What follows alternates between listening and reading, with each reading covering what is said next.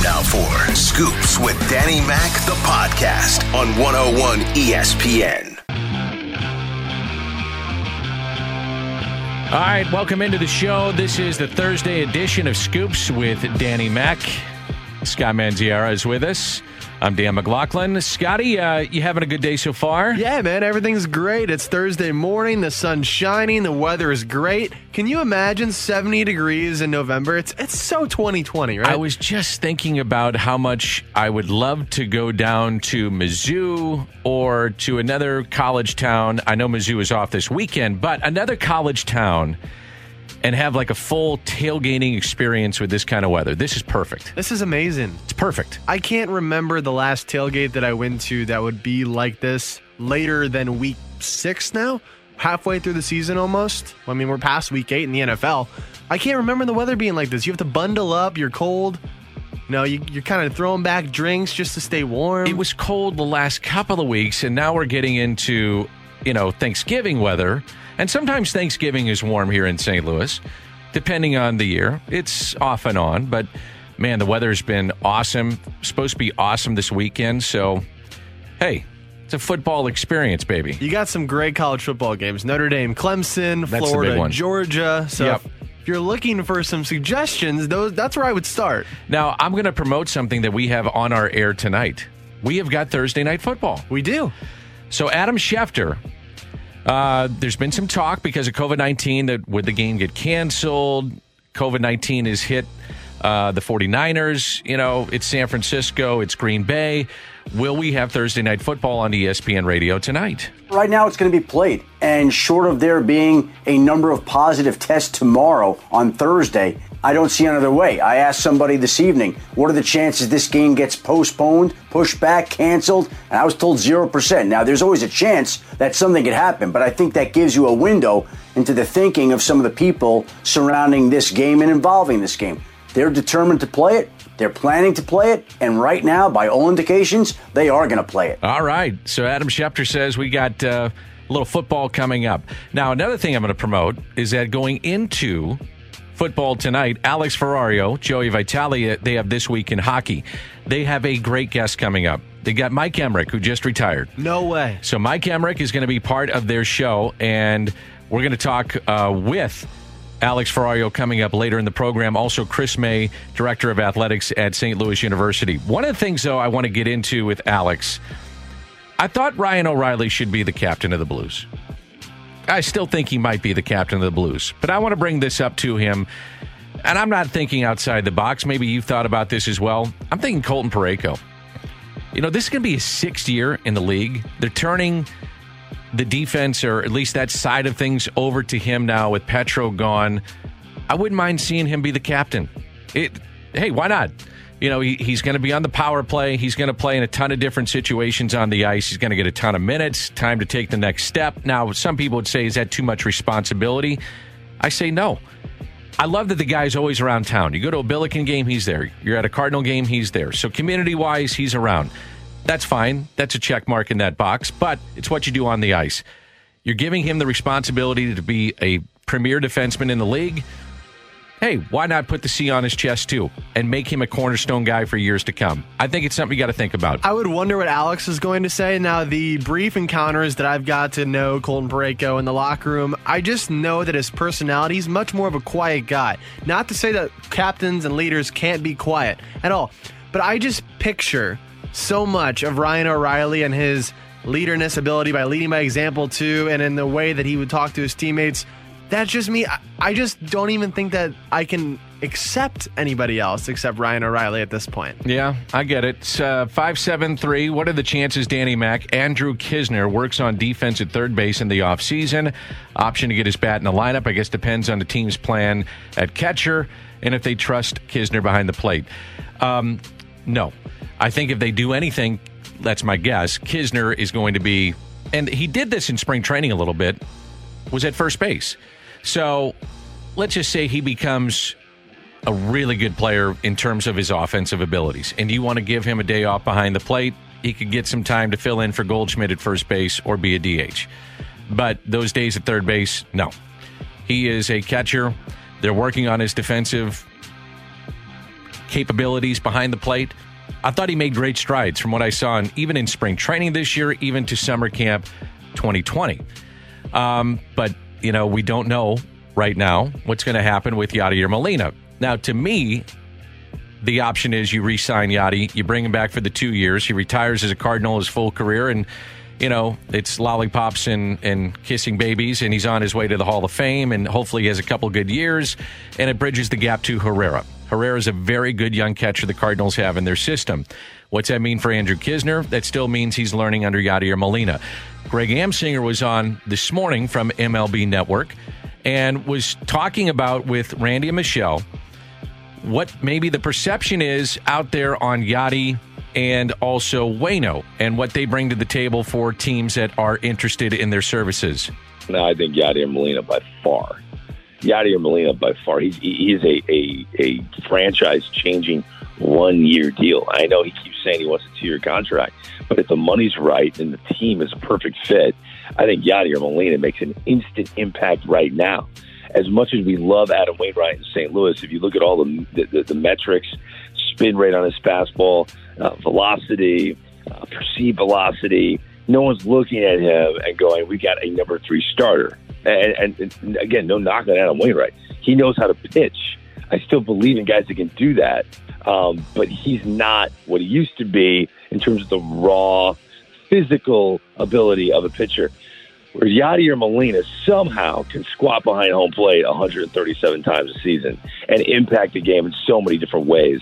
Anybody that knows the game, that understands the impact of that position, and realizes that you're not going to be committed for a long term when you're looking at JT Realmuto, a guy that wants a long term contract. If you do not land that guy, plan B has to be Yadier Molina. And if he's willing to leave and he's going to bring that championship personality and that, that, that intensity that he has, his ability to compete, lead his staff, come up clutch, not strike out at the plate, which is now hard to find in the game. I'm telling you, man, he is he's one of my top three storylines in the sport. I think he, he where he goes as a future Hall of Famer is is usually it's funny when you say a future Hall of Famer getting close to 40 years of age is going to leave and go somewhere else, that usually doesn't impact the postseason picture and landscape. Tom Brady going to Tampa Bay did that, and he's over 40. I think Yadier Molina could have a similar type impact if you were to leave and go to a winner that's not named the St. Louis Cardinals. Okay, lot to dissect there. Number one, let's start with just a general statement. It's the eye of the beholder. So if you are Adam Wainwright and you're the Atlanta Braves, that's a fit. And I'll tell you why. Soroka's out for the year. They had young pitching come up and perform exceptionally well. Exceptionally well.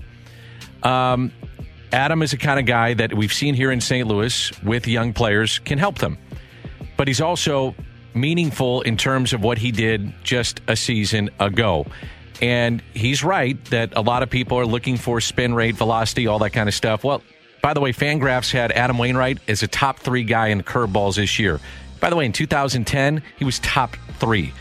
Think about that 20, 2020, 2010, 10 years later, he's top three with that. So that is a place that you could say that's a fit for Adam Wainwright. And it would make some sense if you're the Atlanta Braves. Plus, you bring a guy back home.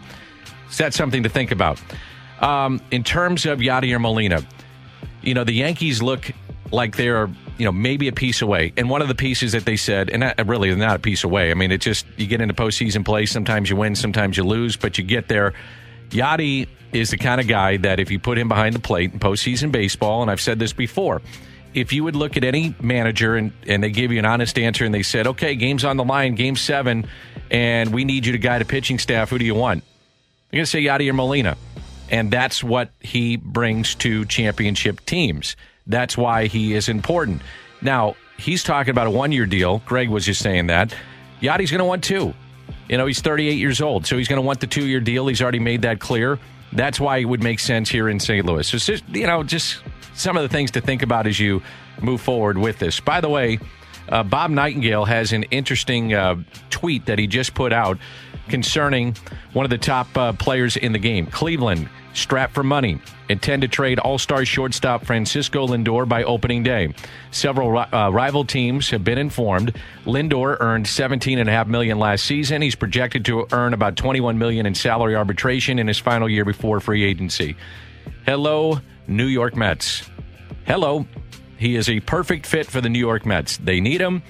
They've got the money. They could sign him long term. They also have some prospects that they would want. So, anyway, that that is a little hot stove. I like hot stove. This is supposed to be fun, but this year it's going to be probably tempered until you get to, I'd say January maybe for some of these guys.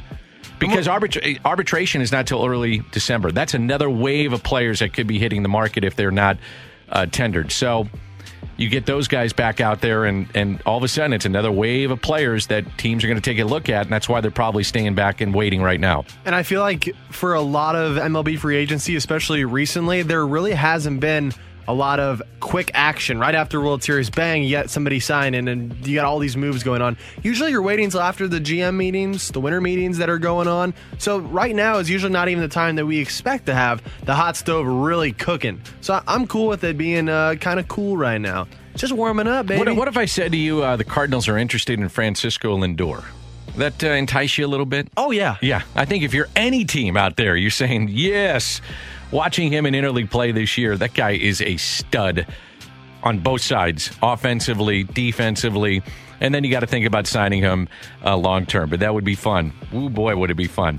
All right, we're going to talk it over with Chris May coming up. He is the director of athletics. A lot of interesting things to get into concerning um, just how to navigate what is a COVID 19 world if you're running an athletic department with soccer right now at SLU, but really basketball is the the main thing that we're talking about going forward, and and how they're going to try to get through this uh, very very tough, complicated next couple of months, and then hopefully things cool down and you get uh, basketball full swing.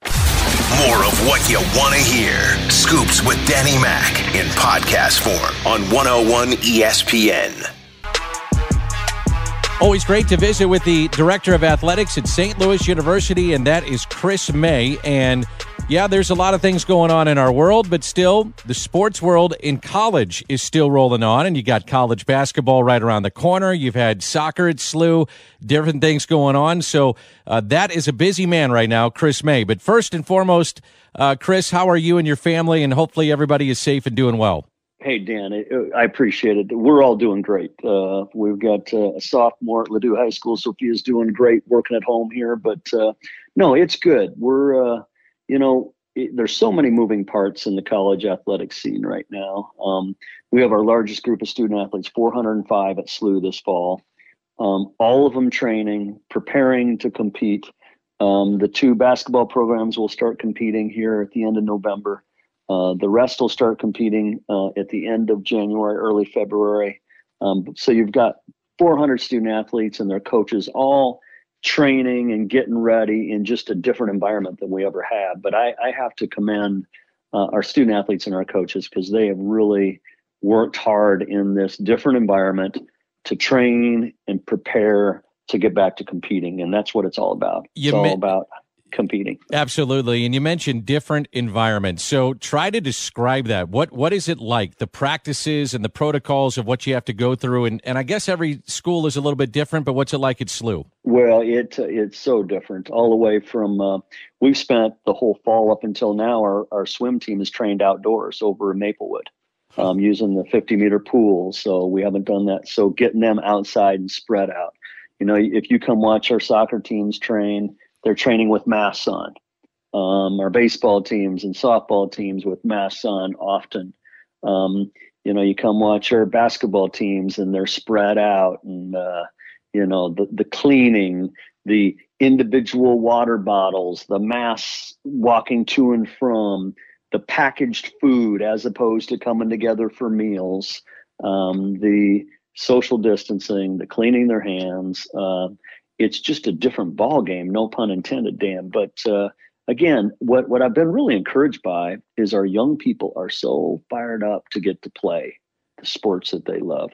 These two basketball teams, Lisa Stone and uh, Travis's team, Travis Ford's team, they have really focused on how can we be safe and I've been unbelievably impressed by how committed those young people are to wear masks. I mean, I'm an I'm an old dinosaur. I feel like around them because man, it's hard for me to wear a mask sometimes. But once I came on campus one time this summer and saw the kids wearing masks walking across parking lot, okay, that's yeah. just the way this rolls. And uh, they've done a really good job of leading and helping each other. And now we could have we could have a problem in you know tomorrow.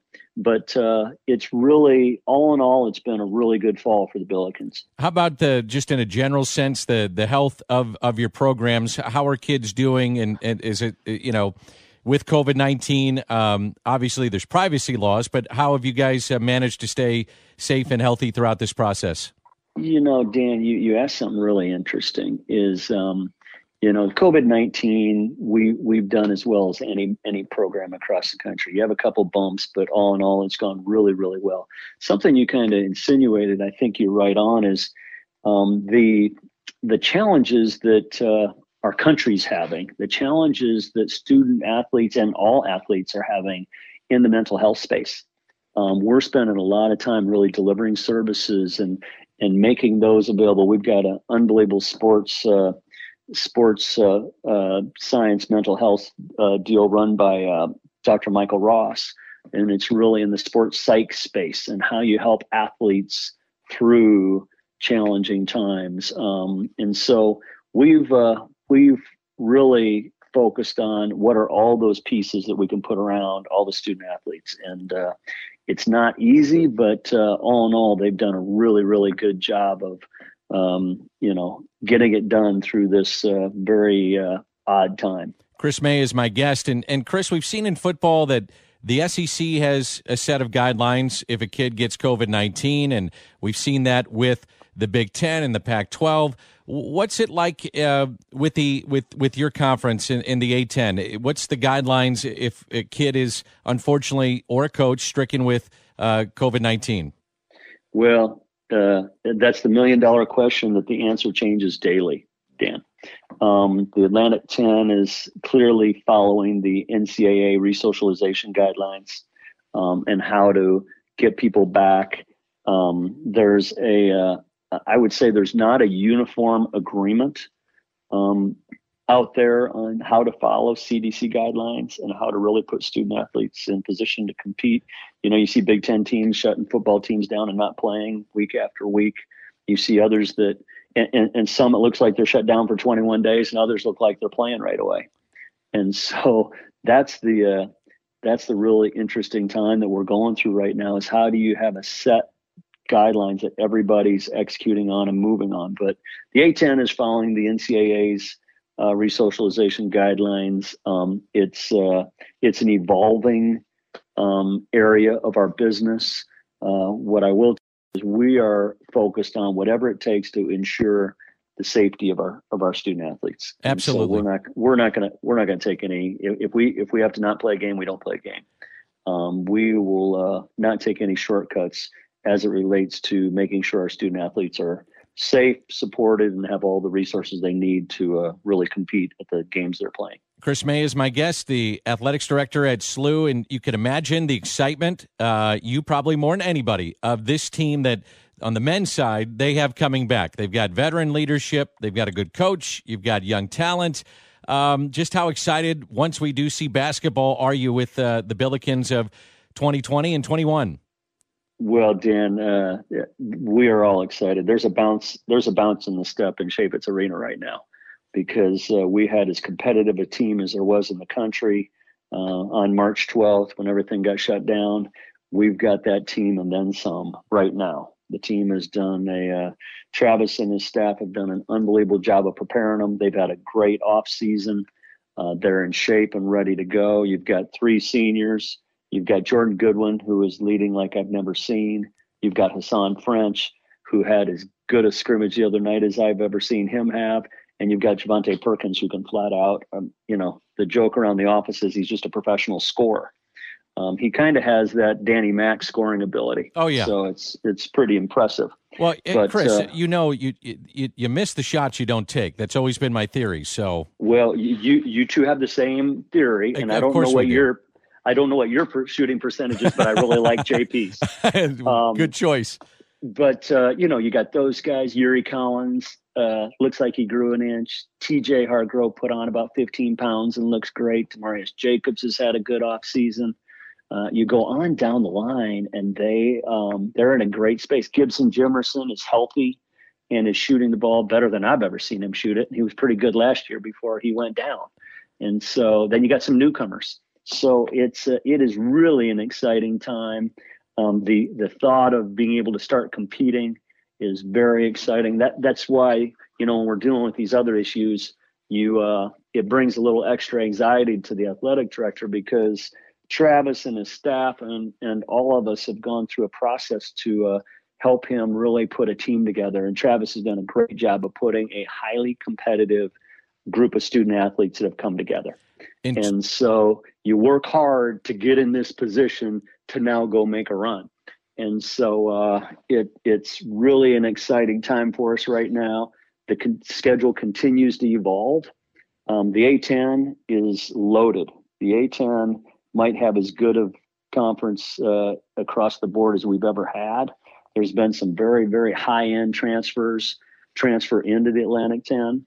And uh, but we like our chances. You know, you got senior leadership, you got guys who have been in the NCAA tournament before. I didn't even I didn't even bring up Fred Thatch. Fred Thatch sat out last year, and uh, he looks he looks unbelievable. So um, we are certainly uh, fired up about the season coming up. And like I tell everybody, we'll we'll get through the the starts and stops of the next 60 days. But come come late January, February, I am really fired up to see what this team can look like because we're gonna uh, we're gonna have a chance to uh, do some good stuff. I can't imagine Chris scheduling right now. Talking with Travis the other day, he said it's kind of you know always evolving uh, because. Uh, you know, a certain school has jurisdiction uh, guidelines, and the conference is doing this, and well, you can't go here, you can't do that. So, as it pertains to SLU, a lot of uh, a lot of listeners are curious about that schedule. So, how is it shaping up for the Billikens? well, Danny, I would say it's fluid. Okay. Um, it we're going to have some high end games in the non conference that we're going to go play. We're going to get some regional home games, hopefully in December. Um, we're hoping to deliver a bunch of games on Fox Sports Midwest that aren't picked up through the uh, the Atlantic 10 packages.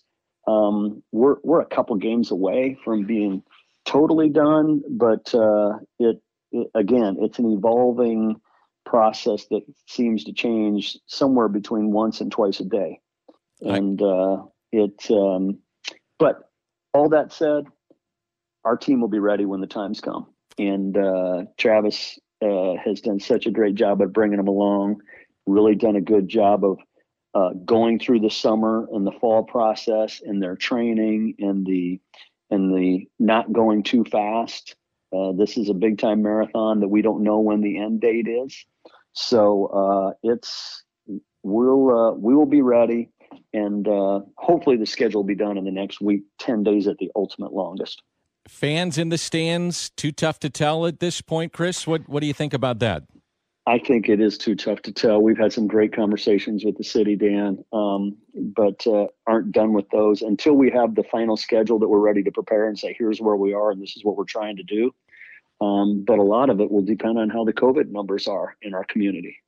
Um, we we need those uh, those numbers to look uh, on the positive side um, in order to get approval uh, to have fans in the stands. So as you and I have spoken, what we hope to do is get competing, uh, get get into a process where we can figure out what we can do safely. We've had great support from both the city and the and the campus. Uh, the campus has helped us so much in going through this fall and all the protocols for all the different sports. We have had huge support from Dr. Pestello, Dr. Cherry Redmond, and all the people who are running the campus uh, COVID process, and they work with the city every day. So it's uh, it's been a, a, good process. We're not we're not ready yet to make the official request um, from the fans' perspective, but I, I, think we will have to walk before we run in that space. I'll wrap it up with this: uh, How often are you on the phone with any of your coaches? Number one, and saying, "Well, we're dealing with this issue, we're dealing with that issue," something that you probably never thought about before in your position, and you've been doing this a long time? And then, secondly, how often are you on the phone with your counterparts around the country saying, how are you dealing with this? What's going on with you, you know, your school, your administration, that kind of thing, and just trying to to get through this all truly together? Uh, I'd say six to ten times a day uh, between the two of your questions. Yeah. Um, it's nonstop, uh, bagging the phones, doing Zoom calls.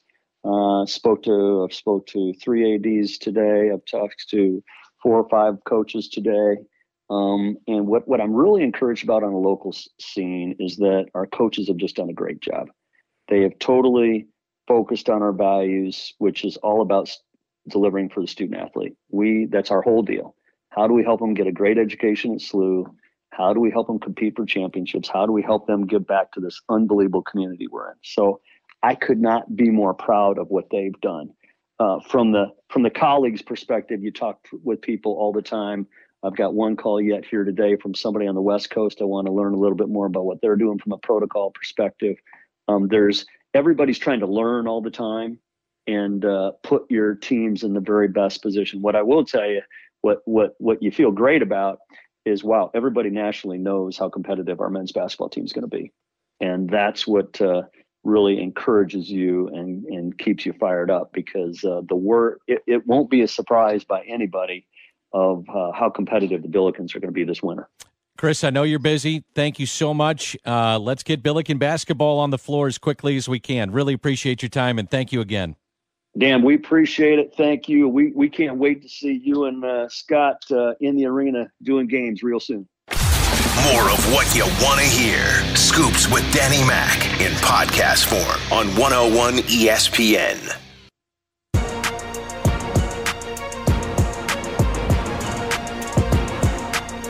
We've got This Week in Hockey coming up. Alex Ferrario, Joey Vitale. I wanted Alex to come in. I love broadcasting. I love the art of broadcasting. I love great broadcasters. So one of them, one of the all-time best, just announced that he's hanging up the mic, so to speak, and that is Mike Emrick. And Alex, you have got him coming up at 6 o'clock tonight on This Week in Hockey. Looking forward to it. I do, Dan, and uh, I always appreciate a good pun. So uh, I like what you did there. I didn't mean to do it, though. It just went that way. It was fantastic, though, Thank so you. I appreciate that. No, I mean, look, Dan, Doc Emrick, I mean, a legend in my eyes. And, you know, I'm a lot younger, of course, and um, you know, still you appreciate broadcasters like Al Michaels. You appreciate what he's done. You appreciate what Joe Buck has done for the game, and Vin Scully.